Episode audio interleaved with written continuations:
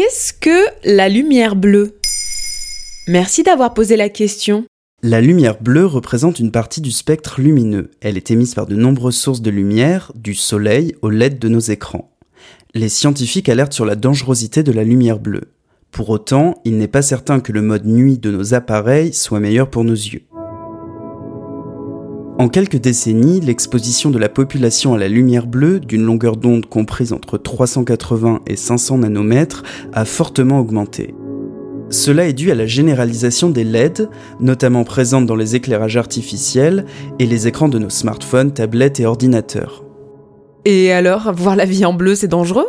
Selon l'avis de nombreux scientifiques, oui. Une expertise de l'ANSES, l'Agence nationale de sécurité sanitaire, indique que la lumière bleue des éclairages LED a un effet toxique sur la rétine.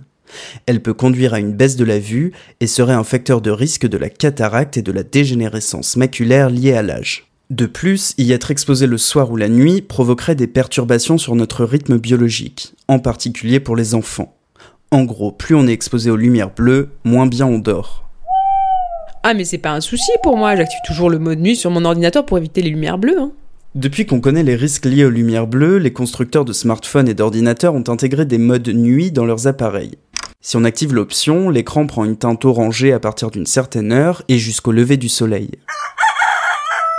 Le problème, c'est que des scientifiques de l'Université de Manchester affirment dans une étude publiée fin 2019 que le mode nuit de nos écrans ne serait pas mieux que la lumière bleue, voire pire. En effet, les lumières froides comme le bleu seraient plus proches de la lumière naturelle du crépuscule que celle du mode nuit, dont les couleurs sont plus chaudes. Notre horloge biologique analyse ces tons lumineux pour déterminer s'il est temps de dormir ou de se réveiller. La lumière bleue perturberait donc moins le sommeil que le mode nuit associé aux couleurs de la journée. C'est à ne plus rien y comprendre. Comment fait-on alors pour protéger nos yeux? Il y a plusieurs techniques à mettre en œuvre. Les scientifiques de Manchester conseillent de diminuer l'intensité lumineuse de l'écran le soir venu.